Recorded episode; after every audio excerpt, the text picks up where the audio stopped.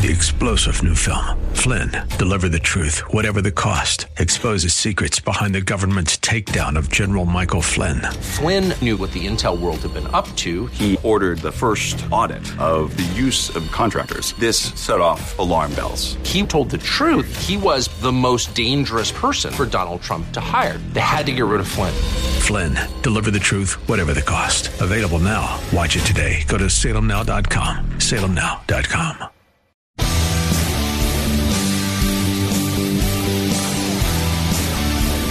looking for truth from God's Word that you can understand and apply to your life? You'll find it today on Make It Clear with Dr. Stan Ponz. Listen now as Stan makes it clear.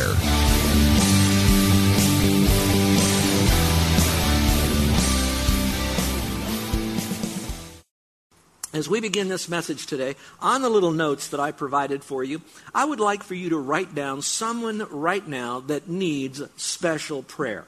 Now, let me warn you though, when you put this person's name down, I don't want you to merely to pray for them because they've lost a job or they got a bad report from the doctor or their child didn't come home last night because they're living in rebellion or something. I'm not talking about those kinds of people with those kinds of problems.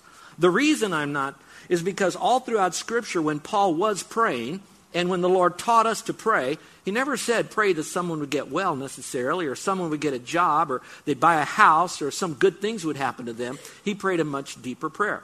Then something else that really intrigued me is that when Paul wrote this to the Ephesians, I'm praying for you, he didn't just say, I'm praying for you, and then blast them with a lot of truth. He said, I'm praying for you, and here's what I'm praying for.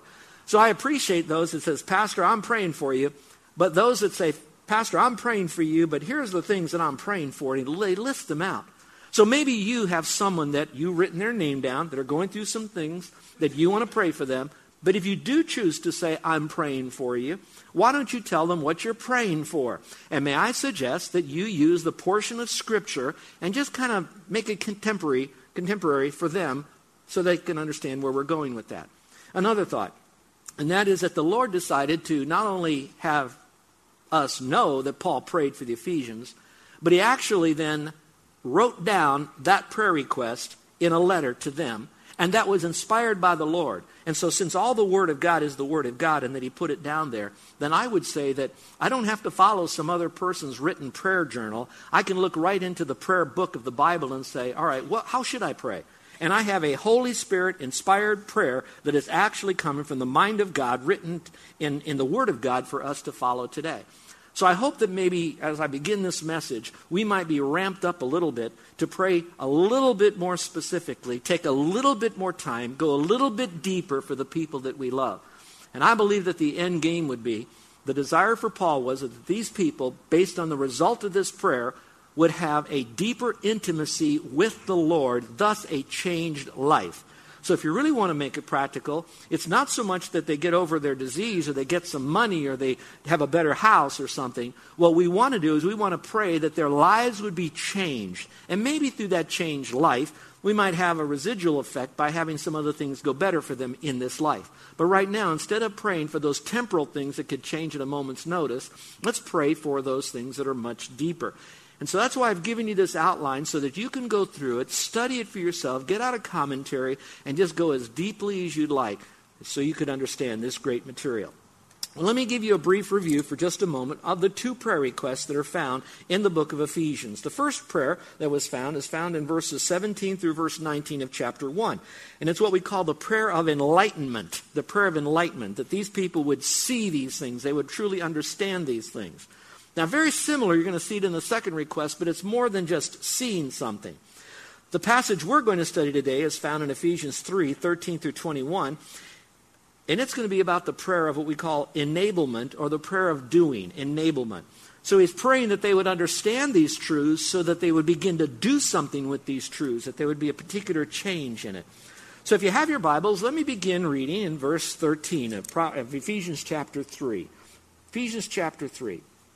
Actually, let's look in verse 14. It says, For this reason I bow my knees before the Father, from whom every family in heaven on earth derives its name. And I've given you two different translations there in your outline, and I'm using the New American one. It says, For this reason. So, how do I begin praying? there's really three things that we have to have in our perspective if we're going to start praying for that person that you wrote in the margin of your notes. First of all, we want to pray with the right reason. In other words, why would I want to really pray? What would be my right reason? That phrase in there that says, for this, he says. All right, that for this is actually going back to the chapter 1, chapter 2, and the early part of chapter 3. And it's really, if you took all of those verses of those two and a half chapters that he's doing here, three and a half chapters, you, you'll understand that what's happening here is this. He's now seeing the awesomeness of God's Word. And so, what's motivating us is that we have fallen in love with God's Word so much that what's motivating us is that we want the people for whom we're praying to really have an engagement with God's Word. We are motivated by our own love and um, benefits that we've received from God's Word. I know that uh, my wife is really special at this. When she has her quiet time, it's interesting that as she does, she loves the Lord and lo- she loves the Word so much that she'll f- see something in there that we're going through as a couple or as a family or me or whatever. And she'll say, Oh, Stan. Now, she doesn't call me pastor, okay? She doesn't even call me king. She just Stan, all right? And what she does is she'll share that verse with me. And I have to tell you, my wife, sweet lady that she is, because she trusted Christ earlier, she's had a love affair with God's Word, knowing that that's the only way she'll accurately know God. So when I'm hearing from her, from the Word, it's because she's a woman that I know really deeply loves God's Word.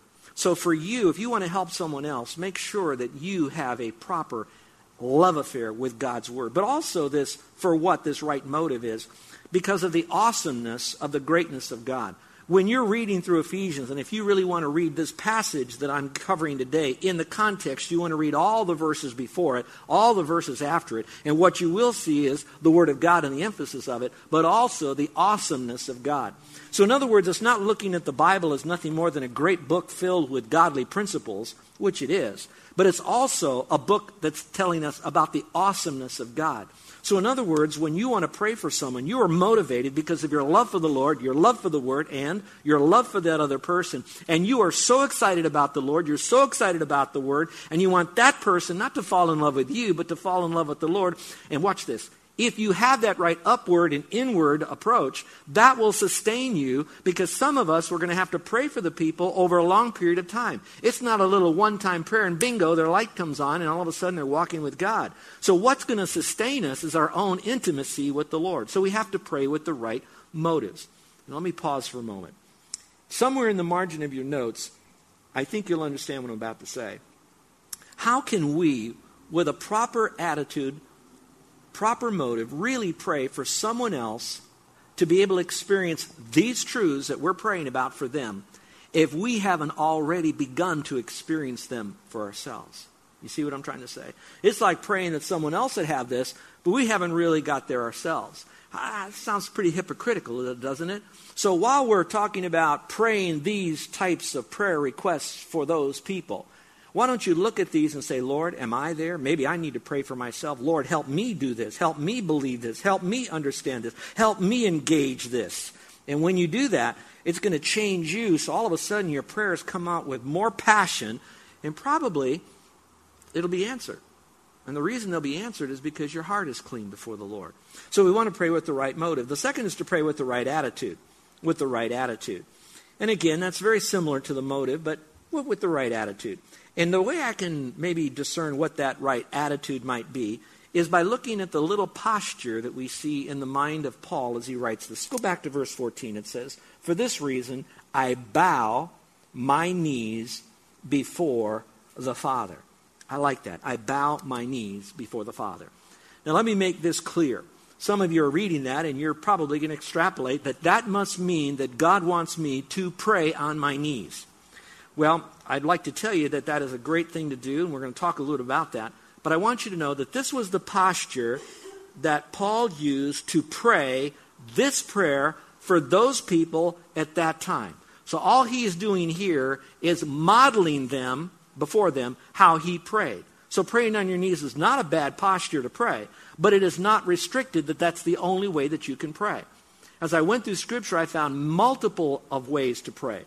I found one man praying unto the Lord, and he was so intense and passionate about it that he actually beat his chest while he was praying to the Lord. How many of you have done that this morning in your quiet time? All right? He did that. When I look at various people that I held in such high esteem, I was amazed at the different positions when they talked to God. One was Abraham.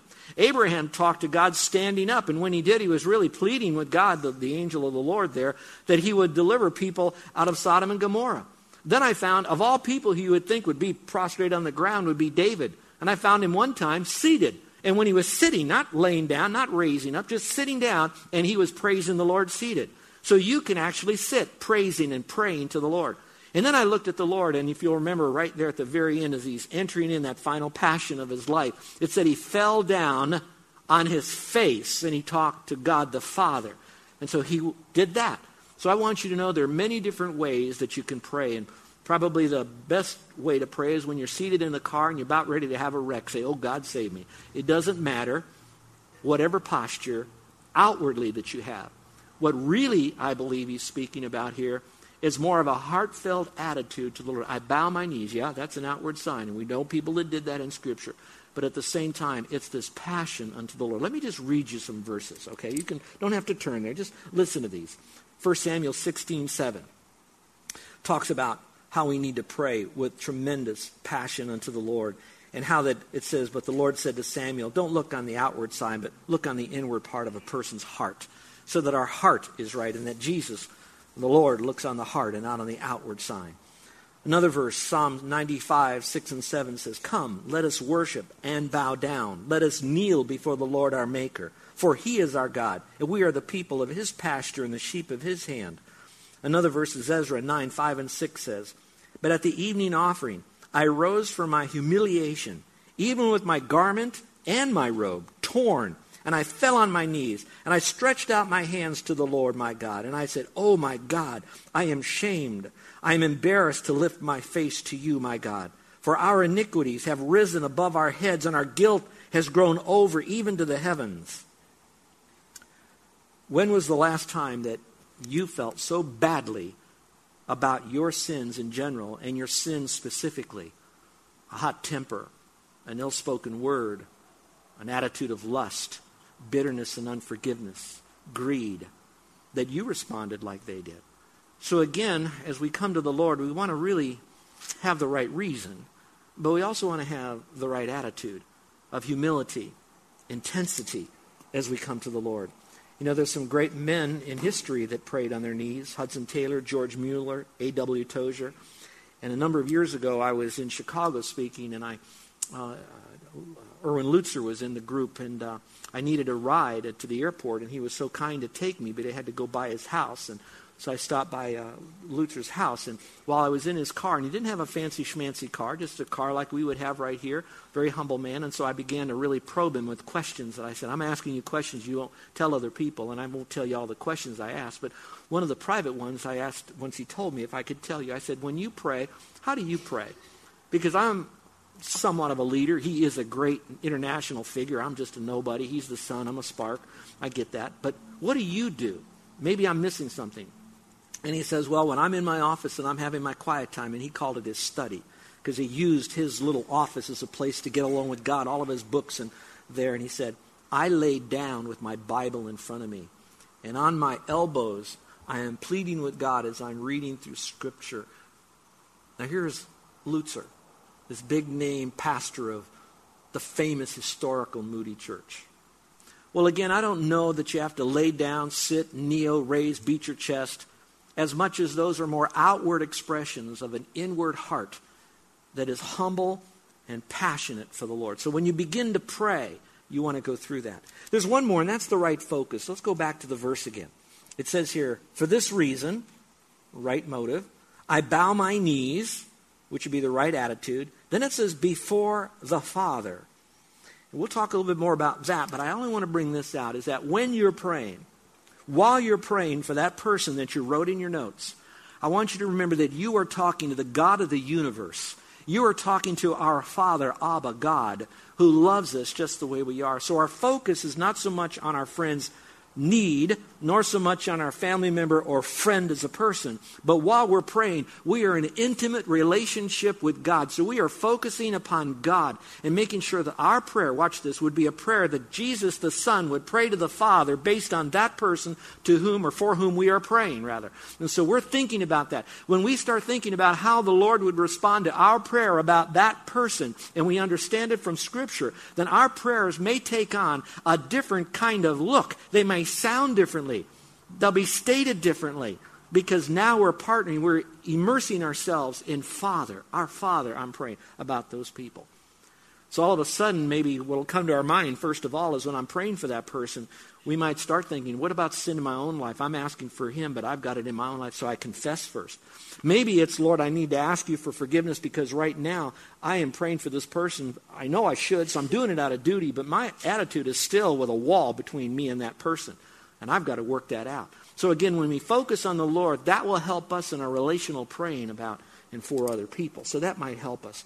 Well, with all of that in mind, the real question is, is uh, what are these three great prayer requests? And I've kind of put them in three in this package because that's how they're found, and I hope that maybe that you'll be blessed as well.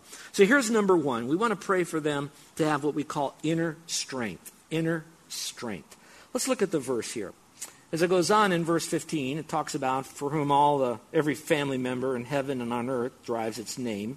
Verse 16 says that he would grant you according to the riches of his glory to be strengthened with power through his spirit in the inner man. In verse 17 it says so that Christ may dwell in your hearts through faith. And we'll stop there. That's all underneath prayer for the inner man. All right. Let's just uh, put out a, a situation here. Let's say you're praying for a friend that's going through some deep water in their life right now. Obviously, we feel their pain, and sometimes we think the most compassionate thing we can do is to relieve them of the suffering. I get that. I don't want my kids to suffer. I don't want my wife to suffer, no matter what she might go through. I don't want my family members to suffer. And frankly, folks, I don't want any of you to go through suffering. So I would say, Lord, remove whatever that is that is causing you to suffer. That is a normal, natural response when we hear a baby cry. Okay, I get that. On the other hand, sometimes we run through life and we're trying to remove all those painful stimuli that's going into this person's life rather than maybe stepping back and not be a low information prayer person. Maybe we need to go down one more step. Maybe a sovereign God has permitted those things to happen because they have chosen through bad choices to do certain things and they are now living the results of those wrong choices that they made. They have violated some biblical principle knowingly or maybe even ignorantly, and ignorantly because knowingly they haven't been studying the Bible. And so now through these choices, they're having all this crud rain down on them. And so what we're doing is we're trying to say, Lord, remove all of this stuff when at the very moment God is permitting that to come into their life to be able to drive them to their knees for confession and forsaking of that sin to go on. Now, let me make this clear. So it's balanced. That doesn't mean every problem we go through is because we've done something that's wrong. So we have to be very careful and pray very gently and carefully while we do that. But at the same time, that's why it's not saying, Lord, remove this problem out of their life. Paul is saying they all got problems. There's military people that are now trying to get their act straight on how they serve the government and still serve God. There are people that their husbands are lost in battle and now they're single parents and they're trying to make life out. They've got slavery going on and that's not going very well for them. We've been abandoned by our families for our faith and they're all suffering. So what do I pray? We pray, first of all, that they have the inner strength so that they can endure whatever they're going through with a spirit of tenacity, faith, courage, compassion, and cheerfulness while they're going through it. So when we're praying for those people, while we may want to pray that those obstacles that might be causing them pain would be removed, we don't want to pad that person's cell when God wants them to have that pain for that moment so that they then could go to the Lord more so they can have a deeper walk with God. So right now we're praying for, before we ask that to be removed, that the greatest thing is that they have a strengthened core about them. And that's what this passage is saying. So let me pick it apart just a little bit for you. So strength comes from, or where does it come? It comes according to the riches of the glory of the Lord. When I think of the glory of the Lord, that would be everything there would be about God, all of Him, every bit, all of His wealth, all in the glory of the Lord. I don't have time to unpack the whole is- issue of the glory of the Lord, Old Testament and New Testament, so I'm really simplifying it. So all of that. Now notice the phrase. It doesn't say, it doesn't say that they would have strength out of the glory of the Lord. it says, all that riches, it's according to those riches. So here's what it means. Whatever strength Almighty God has, all in its glory, all in its wonder, that that person would have that kind of strength of God inside of them, and they would realize it, and with that strength, they would be strong no matter what they might go through. So that when someone might be attacking them, they could still say, Father, forgive them, for they know not what they do. They have that kind of strength. Well, it goes on to say here, through the Spirit. So you want to mark that. It's through the Spirit of God. We cannot do that ourselves. So the first thing we're praying about in this inner strength is that they would understand that they have all the strength according to all the strength of God, all of His glory, all the riches of His glory. But in addition to that, it says all through His Spirit. So your question now would be when you're praying for that person is, do they even have the Spirit of God inside of them? Do they even have the Spirit of God? And you that know the Word, you know that people will have the Spirit of God outside of them until they trust Christ as Savior, and then the Spirit of God indwells them just like that the moment they trust Christ. So maybe your first prayer for that person is that they would come to faith alone in Jesus Christ so that they could then experience all of these truths here so they'll never be fully strengthened. So as I look at some of these people, in my opinion, this is where I'm at. I look at some of these people that I know have not trusted Christ and seen Him as the Lord of their life as a believer, and yet they have weathered tremendous affliction. If you need some help, just think about any military person who's gone through this military conflagration over the last 14 years and all that they've gone through, the unsaved ones, and how that many of them manned up and womaned up through all of that. And they did it without inner strength of the Holy Spirit. And so we might applaud them because they did it by their own little strength. And I get that because many others haven't and made horrible mistakes. But I don't want to be a first level thinker. While I want to applaud them for reaching in and pulling out whatever was inside of them to help them get there as an unsaved person, here's my question I wonder how much further they could have gone had they trusted Christ and had His strength. I mean, it's almost superhuman they could have been. And all of you who've trusted Christ as Savior, all of us, we will face challenges in this world. And I'm going to tell you that if you want to face those challenges head on, you need inner strength. And we have that inner strength. Me praying for those people will not give them more strength. Me praying for those people is to help them to understand if they've trusted Christ as Savior, the strength they have inwardly that's found, here it is, in the Spirit of God earlier on in the book of Ephesians, it said that same strength that the Holy Spirit has is a strength that took you who were dead, raised you like Jesus above, and then set you in the heavenlies. And so that you have infinitely, watch this, all the power necessary to overcome whatever demon that you might have in your life. You have that inner strength in Christ. And so if your friend for whom you're praying is struggling right now, you pray that he understands that he already's got all that power. He just hasn't flipped the switch yet. And you pray for that. But it goes on then, it says here, comes in your inner being. Strength in your inner being. So outwardly, your body may be ravaged with cancer, old age, other issues. I received a card this morning that was a Christmas card that was sent to me late. And this lady apologized for being late because she was in a horrible automobile accident. She was so just shattered, so to speak. And I'm thinking, here's a woman who's still praising the Lord because no matter how much the outward woman was perishing through outward situations, and I'm not here to judge why was she in that accident, bad choices, bad driving. I don't know what happened. All I know is this this lady has it, but she was drawing from her inner person the strength that only came from Christ. Which brings us to number four, and that is strength comes so that Christ may dwell in your heart through faith. Look at the verse here. This is such a cool verse. The last part of it, it says here so that Christ may dwell in your hearts through faith. And so my question is, is have you placed your faith in Jesus Christ yet? I pray that you have. And if you have, then you have the capacity now to have this kind of strength so that you can move forward for the greatness of God. I love that. That word dwell actually means um, to um, live inside of you, but really live, not just exist. So it's not a theological thing. It's dwell. One person says it's to, um, I don't know, it has two words together. It means down home. And I got thinking, how, what does that mean? Down home. Jesus down home in you. Down home. And I thought if I could make it as practical as I can, and this is for my friend Gary, okay, and those of you in Georgia that are here, or Southern. you will find sometimes as you're driving through these two lane highways, they'll have this little greasy spoon restaurant, and they'll have this hand painted sign, and it'll say, Down Home Cooking. Have any of you ever seen signs like that maybe before? Down Home Cooking. Well, what that means is you're not going to get all that other stuff. You're just going to get some good old fashioned down home, kick off your shoes, sit down here and slobber up those grits kind of meal. All right? That's down home, amen. down home, down home eating, all right? And that's what this basically means that Jesus isn't just in you like some kind of a theological light, he is dwelling in you by faith. Now, watch this. He comes in by faith. Now he dwells in you by faith because we're saved by grace and faith. And so now he can feel at home in you. Let me read something to you. It'll take me a minute, but don't wander. This is a great teaching. You're listening to Make It Clear with the teaching of Dr. Stan Ponz, founder of Make It Clear Ministries. Make It Clear is dedicated to taking the Word of God with clarity into every person's world. It is the support of listeners like you who make the ministry of Make It Clear possible.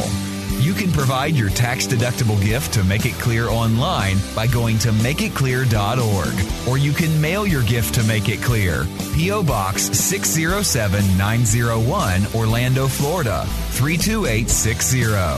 Thank you for helping us make it clear.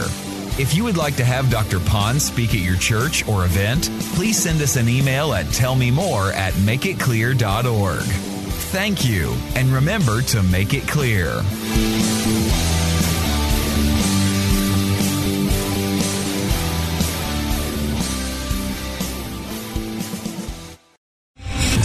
Star general Michael J. Flynn, head of the Pentagon Intelligence Agency, knew all the government's dirty secrets. He was one of the most respected generals in the military. Flynn knew what the intel world had been up to. He understood its funding. He ordered the first audit of the use of contractors. This set off alarm bells.